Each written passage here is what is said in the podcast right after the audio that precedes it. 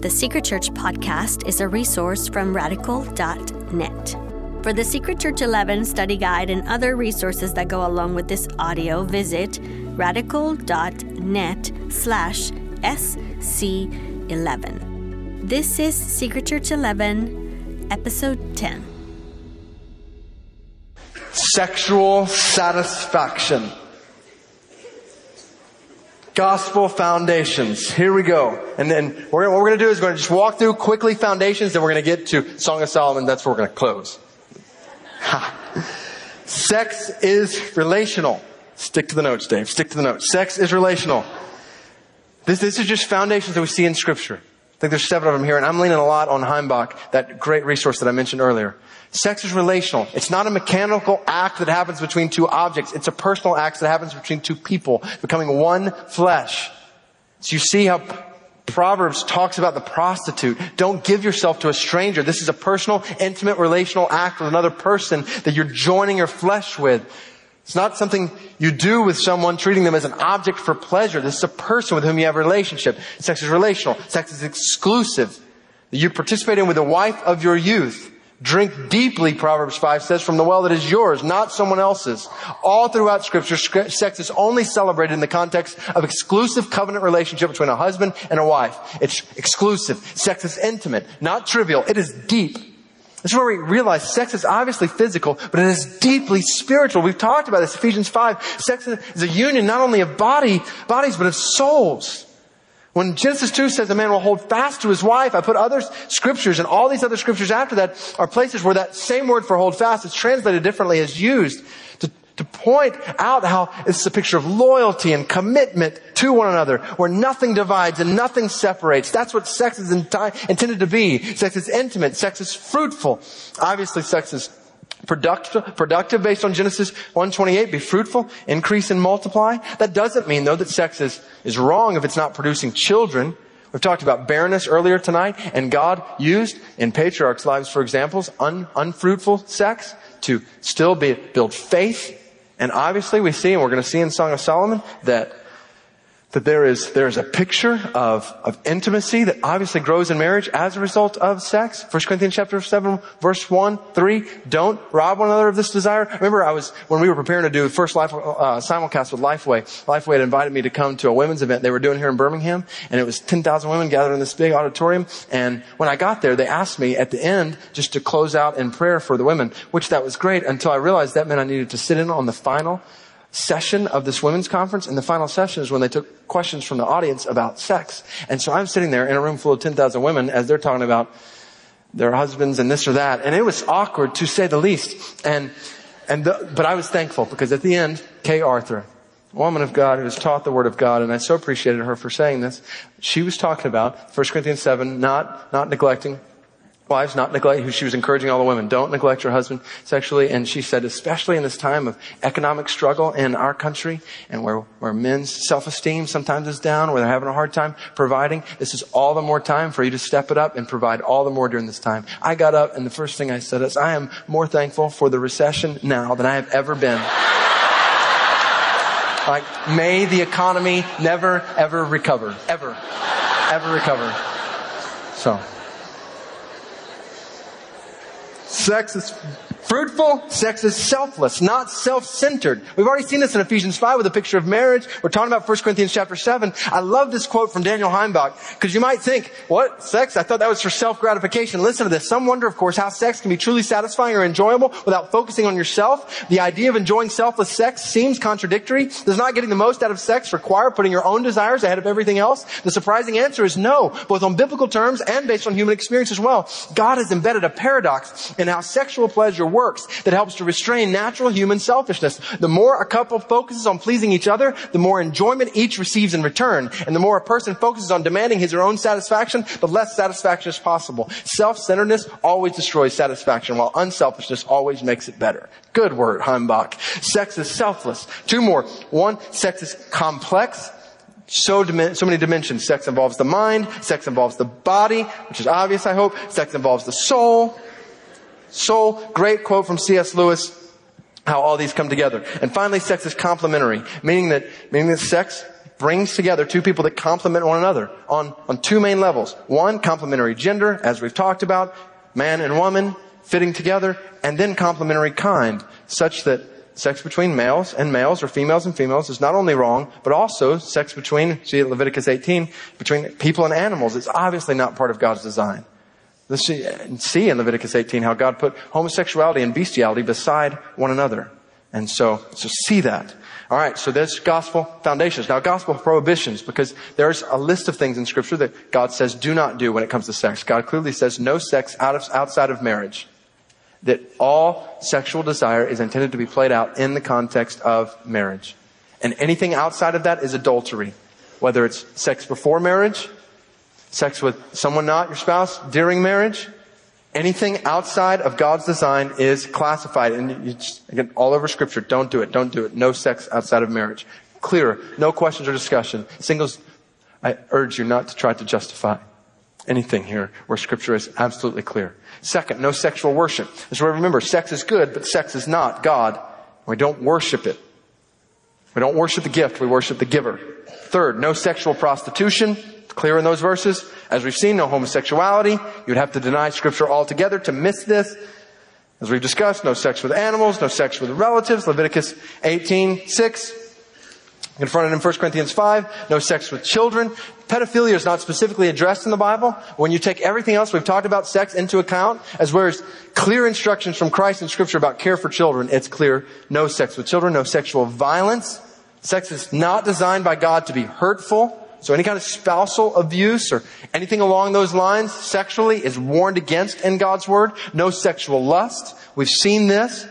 It is wrong for you to think about, to lust, lust after sex with someone apart from your wife or your husband. No sexual lust. No sexual immodesty.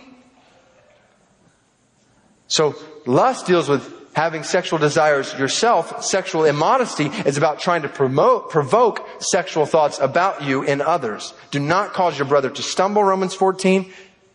Adorn yourselves, women, in respectable apparel. Adorn yourself with modest dress. Do not draw attention to physical beauty.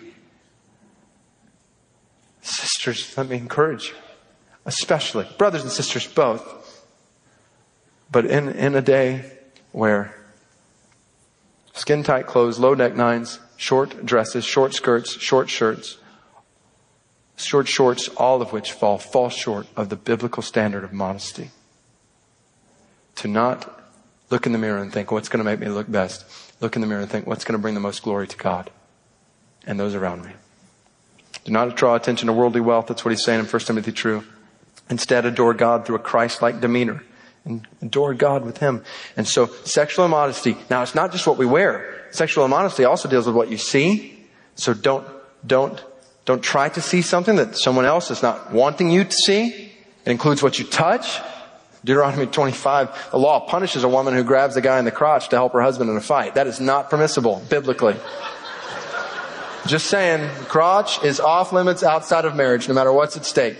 And this includes Sexual modesty includes what you say. We're going there. Here we go. Includes what you say. So guard your language, brothers. Guard your language, sisters. Question, final, final prohibition. People ask, what about self-stimulated sex, i.e. masturbation? And people say, well, the Bible doesn't prohibit it, so maybe it's okay. And I hope we've seen that that kind of argument from silence is not healthy. The Bible doesn't directly prohibit pedophilia, but that doesn't mean it's pleasing to God. So is masturbation a self-stimulated sexual act pleasing to God? And it is clear based on what we've seen in scripture that it is not in line at all with God's design for sex. It is a passion of the flesh, Galatians 5. You think about what we've seen about sex and think about how this goes, how masturbation goes against everything that God has designed for sex. Sex is relational. Masturbation is individual. Solitary, alone, not God's design for sex. Masturbation encourages lustful wandering, not exclusive purity. Virtually impossible to engage in that act apart from lust and unholy desires for someone, something else. It's superficial, not intimate, shallow at best, not reflecting the intimate union God has designed. It's fruitless, doesn't lead to child rearing, faith building, relationship growing and all. It's self-centered, not selfless. It's only intended to satisfy yourself, not another. That is not God's design for sex. It involves physical isolation, not complex union. The complete opposite of what happens when two bodies, two minds, two souls come together. And when it comes down to it, it is a personal homosexual act. Not a complementary heterosexual act. A male is aroused by a male, or a female is aroused by a female. Same sex arousal, same sex fulfillment. Merely imagining a heterosexual relationship, which we've already seen is also wrong, does not make this a heterosexual reality. It's personal homosexuality. So it would be wise to put on the Lord Jesus Christ and make no provision for the flesh to gratify its desires. Okay, so those are the prohibitions, which are hugely important. important. But now, on to the, on to the good stuff. So, Song of Solomon, book about God and sex. You, you start to read parts of Song of Solomon, and you say, is that really in here? Navy, navels and bellies and breasts. Oh my, what is this? But it is good. It's, it's good. It is from God. God has given us desires and it is good that in scripture, in his revelation, we have an understanding of how that is to play out. I remember when we were preaching, I was preaching through an overview of this at Brook Hills and right after the sermon, it was nine o'clock worship gathering, uh, an older couple comes up to me right after the service and they just were smiling ear to ear and they looked at me and they said, Pastor, that was such a great sermon. We're not even going to small group. We're headed directly home. And I'm thinking, like poking my mind's eye out. So, okay. So, so there's a lot of questions. So there's a lot of questions we got about the book of Song of Solomon. You read through it, you got all kinds of imagery, plants and animals and spices. We understand when the guy says his bride is like a dove or a darling or a fountain, but when he says her appearance is like a horse or her hair is like goats or her nose is like a tower, we gotta wonder if this guy needed a little schooling on romance. So there's a lot that's difficult to understand. People have asked, is this allegorical? And people, people have said, well, does this, the little things here or there stand for something different? Metaphors, what do they, what do they all stand for? So what is, does this image stand for? What does this image stand for? Is Song of Solomon typological? Like a, a, a type is a shadow that's pointing to something greater. Others have asked, is Song of Solomon literal? Is it literally just naturally a book about a man and a woman showing love for one another? Is it a story or is it just songs? Is it two characters or three? Is it two Solomon by Solomon or about Solomon? All kinds of questions. Here's what we do know. Song of Solomon is musical. In other words, it's a, it's a song. It's a poem. And it is, it literally means the finest of all songs, the song of songs. It is fine and it is intended to show us a celebration of sexual love. It is, I think, in a very real sense, the way I understand Song of Solomon is that it's an illustration of Genesis 2, 24 and 25. Man and, man and woman, naked, unashamed, not stained by the effects of sin and sexuality, but enjoying one another as God has designed. Enjoying the pleasure that God has designed in this. And at the same time, reminding us about the cautions of sexual love. Over and over again in the book, you see, guard, guard yourself until the time God ordains. And you see uh, the brothers guarding their sister from, from giving herself sexually to anybody else until the time is right in God's design. So here's the picture. King and his bride in the book of Song of Solomon. Different facets. And I hope in the process see that God is glorified in sex.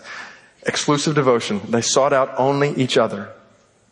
Now you might be thinking, well, didn't Solomon have all these different wives? But the, the reality is this book is, is monogamous from cover to cover. It's a picture of a man, one man, one woman together. You look at chapter 3, verse 1 through 4. It's a pursuit. She's calling out for him. He's calling out to her. You look at uh, chapter 4, verse 12 through 15. She's seeking after him alone. He's, he's longing, she's longing for him alone. And he describes her, a garden locked is my sister, my bride, a spring locked, a fountain sealed. And just describing her purity there because she has saved herself. And then listen to 710. I am my beloved. His desire is for me. So this is a picture of a man and a woman seeking after each other. So, exclusive devotion, seeking only each other, leading to heated expectation. This is where I want us to see, regardless of whether you see in this book a drama or not, there is anticipation here that builds between the king and his bride. Two facets of this anticipation. See this. First, they began with tender words. This is evident from the start and it lasts throughout. Listen how he starts. Let him kiss me how she starts. Let him kiss me with the kisses of your mouth. Your love is better than wine. Your anointing oils are fragrant. Fragrant. He says, if you do not know, a most beautiful woman, follow in the tracks of the flock and pasture your young goats beside the shepherd tents. I compare you, my love, to a mare. There's the horse. Among Pharaoh's chariots. Your cheeks are lovely ornaments. Your necks with strings of jewels. And it continues throughout. My beloved is radiant and ruddy, distinguished among 10,000. His head is the finest gold. His locks are wavy, black as a raven. His eyes are like doves, stream beside streams of water, bathed in milk, sitting beside a full pool. His cheeks are like like beds of spices, mounds of sweet smelling herbs. His lips are lilies dripping liquid myrrh. His arms are rods of gold set with jewels. His body is polished ivory, bedecked with sapphires. His legs are alabaster columns set on bases of gold. His appearance is like Lebanon, choice of the cedars. That'll make any guy feel great. If I had a dollar for every time Heather said my arms are like gold set with jewels, I would be a rich man. So here's the deal. This is key. This is key. Passion for one another is clearly grounded in praise for one another. Passion with one another, grounded in praise for one another. You talk to your wife like this, brother, you're in for a good night. Sister, you talk like this to your husband, all talking about his body like polished ivory and his wavy locks. This is romance in the making. So they began with tender works, words, and that led to tantalizing work. And this is really the climax of the book. And one of the shadiest parts of the book. Where the king basically starts at the top of his bride's body and works his way down, praising every part of her body. And the imagery is beautiful, healthy, God glorifying images to describe sexual love in a way that's appropriate and alluring at the same time. So follow along here. These verses are basically the king's mental, if not physical, undressing of his bride. Behold, you are beautiful, my love. Behold, you are beautiful. Your eyes are doves beyond your veil. Your hair is like a flock of goats leaping down the slopes of Gilead. Little explanation here pictures from a distance, a herd of black goats coming down the mountainside, like sun glistening off their backs. That would be a beautiful thing. So she lets down her hair for him, comes across his shoulders, he's drawn in, okay? Your teeth are like a, a flock of shorn ewes that have come up from the washing, all of which bear twins, and not one of them has lost its young. so she's got her teeth. This is positive. This is very positive. Uh, so, so I twittered this one day, the idea that not one of her teeth was missing. I had a couple people of, from Kentucky respond that she couldn't have been from there. it's horrible. It's horrible. So anyway, blessings to our brothers and sisters in Kentucky. You guys said it, not me. I didn't say that. So she's got her teeth, which is great. Your lips are like a scarlet thread and your mouth is lovely. Your cheeks are like halves of a pomegranate behind your veil blushed red like a sweet fruit attractive to the eye, ready to be kissed. Your neck is like the Tower of David, built in rows of stone. On it hang a thousand shields, all of them like shields of warriors. So, if you read that, you start thinking, hmm, so she had a long fat neck. But that's really not the picture. The picture here is like a tower, Tower of David, dignified, elegant, holding her head above her body proudly. Your two breasts are like two fawns, twins of a gazelle that graze among the lilies. Anybody else feeling awkward right now? Until the day breathes and the shadows flee, I will go away to the mountain of myrrh and the hill of frankincense. I'm not even going to try on this one. So I'm going to lean on my friend Danny Akin, who wrote a great commentary on this book called, on Song of Solomon called God and Sex. He writes, note that there is nothing even remotely pornographic about this imagery here. Porneia clearly refers to evil sexual desire. An entire industry is built on exploding sinful passion. Solomon's point here is that a man's desire for his wife is holy. His pleasure and erotic desire for her is holy. To deny this is to deny one of God's good gifts. First, they are compared to twin fawns of a gazelle that feed among the lilies. They're soft and attractive, tender and delicate, making her husband want to gently touch and caress them. Secondly, he describes them as two mountains, one a mountain of myrrh and the other a hill of frankincense. Both spices expensive and used as a perfume for the body in the marriage bed. Now the senses of sight and smell are aroused. So enraptured is Solomon that he desires to make love to his wife all night long until the day breathes and the shadows flee away. Well said, Danny. So, isn't it good that God has given us a beautiful description of how our sexuality is intended to be expressed? So he continues, you are altogether beautiful, my love. There is no flaw in you. Come with me from Lebanon, my bride. Come with me from Lebanon. Depart from the peak of, Amana, from the peak of Senir and Hermon, from the dens of lions, from the mountains of leopards. You have captivated my heart, my sister, my bride. You've captivated my heart with one glance of your eyes, with one jewel of your neck, necklace. How beautiful is your love, my sister, my bride. How much is your love better than wine and the fragrance of your oils than any spice. Your lips drip nectar, my bride. My honey and milk are under your tongue. Apparently the French did not invent that one. The fragrance of your garments is like the fragrance of Lebanon. A garden locked is my sister. A spring locked, a fountain sealed. Your shoots are an orchard of pomegranates. There it is. A garden fountain, a well of living water, and flowing streams from Lebanon. Like this is, this is like a fantasy garden, a lover's dream. To find all these fruits and spices and flowers together. This is my bride and she's wonderful. This is good. And when you go to the garden, you will never be bored. There will be pleasures to be discovered, all leading to intimate consummation. Awake, O north wind, south wind, blow upon my garden, let its spices flow. Let my beloved come to his garden and eat its choicest fruits. I came to my garden, my sister, my bride. I gathered my myrrh with my spice. I ate my honeycomb with my honey. I drank my wine with my milk. Eat, friends, drink, and be drunk with love. They gave their bodies over to one another. She who had been a locked garden, closed to the public, now opened up for him to enjoy. And here, Heimbach says, Here is something extraordinary. She takes the key, lock and everyone out, and gives it to him. She's kept everyone out, and that made her special, but now she gives him the key, allowing him in, and that makes him special. That is why modesty is alluring. It does not keep the garden locked forever, but saves it for the right person at the right time. Intimate consummation, a picture of pure satisfaction on every level. This is emotional satisfaction. This is spiritual satisfaction. This is intellectual satisfaction. And this is clearly physical satisfaction. Akin says, We cannot be certain of all that is meant by the imagery of coming to the garden and tasting the choice fruits, but it is not difficult to imagine all sorts of good stuff. Constant anticipation. Make haste, my beloved. This is how it ends. And be like a gazelle or a young stag on the mountains of spices. After all that's happened, he's off doing something else as a part of his daily routine, and she says, Make haste. Be like a gazelle, a stag, which animals known for their speed and swiftness. Run after the mountains of spices, which there's not a lot of room for imagination here, but basically the Song of Solomon ends with, hey, hurry up, let's do this again. We desire to do this again soon.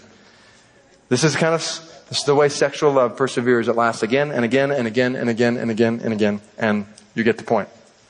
So, scripture, Song of Solomon, a picture of sexual love. But this is where I just want you to, alright, just go kind of Google Earth with me for a second, bring this out, this is where we'll close. Bring this out. Because yes, this is a picture of sexual love between a man and a woman. But we know from all we've seen tonight that a man and a woman in love, like this, in the context of marriage, is intended to be a picture of something much greater. Not every little detail a picture of standing for this or this or this, but love between a man and a woman pointing us to a king and his bride in Ephesians, what we've already read. Think about the gospel that we have talked about tonight. Humble devo- devotion, the reality that the king has sought after you. Christ has come running after you humble devotion, historic expectation, what all of history, Old Testament history longed for, he came to us as the fulfillment of all of God's word, flawless in all of his works. Exactly who we needed. Sacrificial consummation. He gave up his body for us so that we could be reconciled to God and experience total satisfaction, loving Him with all our hearts and all our souls and all our mind and all our strength, leading to continuous anticipation where we long for the completion of our salvation. More and more and more of Christ, more of Christ until the day where we, where we are like Him. We see Him as He is. We're conformed fully into His likeness, which leads us to the King and His bride in Revelation. I heard what, heard what seemed to be the voice of a great multitude, like the roar of many waters, like the sound of mighty peals of thunder, crying out, Hallelujah, for the Lord our God, the Almighty reigns. Let us rejoice and give him the glory, for the marriage of the Lamb has come, and his bride has made herself ready. It was granted her to clothe herself with fine linen, bright and pure. Then I saw a new heaven and a new earth. First heaven and first earth passed away. See no more. Holy city coming down out of heaven, prepared as a bride adorned for her husband dwelling place of God with man, God with him as their God, wiping away every tear from their eyes, death no more, no more mourning, crying, pain, former things passed away. Marriage here is intended to point us to the eternal relationship we have as the bride of Christ. A relationship of continual devotion. Know this, brothers and sisters. The king who sought after you on the cross will never stop seeking you. He will continually pursue you as his beloved. It won't be easy. That's why John writes this, the book, book of Revelation, to suffering saints, many who are being persecuted for their faith. And John implores them in hopeful expectation, cling to God's word, trust in his word. The king is coming for you. This is a hurtful, fallen world. Trust in him. The king is coming for you. And commit to God's work. Don't waver in the battle. Preach Christ, 2 Corinthians 4. Proclaim Christ to every nation on the planet, every people group, Matthew 24. Until all nations have disciples of Jesus until the day when a great multitude that no one can, count, can count from every nation, tribe, people, and language sings of salvation. Give yourself to that work, brothers and sisters, bride of Christ, because glory, glorious consummation is coming when our bodies will be made complete with Him. And sufferings of this world will be gone and glory will come. We will be resurrected with him and together we will experience eternal satisfaction. Brothers and sisters, death will be replaced by life. Night will be replaced by light. Corruption will be replaced by purity. Curse will be totally replaced by blessing. This is our consuming anticipation. Revelation 22 verse 4 and 5. They will see his face And his name will be on their foreheads and night will be no more. They will need no light or lamp or sun for the Lord God will be their light and they will reign forever and ever. Let's live, brothers and sisters, in our families and our marriages as men and women. Let's live out the gospel. Let's proclaim the gospel to the ends of the earth. All the families and the peoples and the nations on the earth. Give our lives, lose our lives if necessary, making this gospel known with one cry constantly on our lips. We want to see your face. And he who testifies to these things says, surely I am coming soon. Amen. Come, Lord Jesus. Thank you for listening. You can find more episodes from Secret Church and thousands of other free resources at radical.net.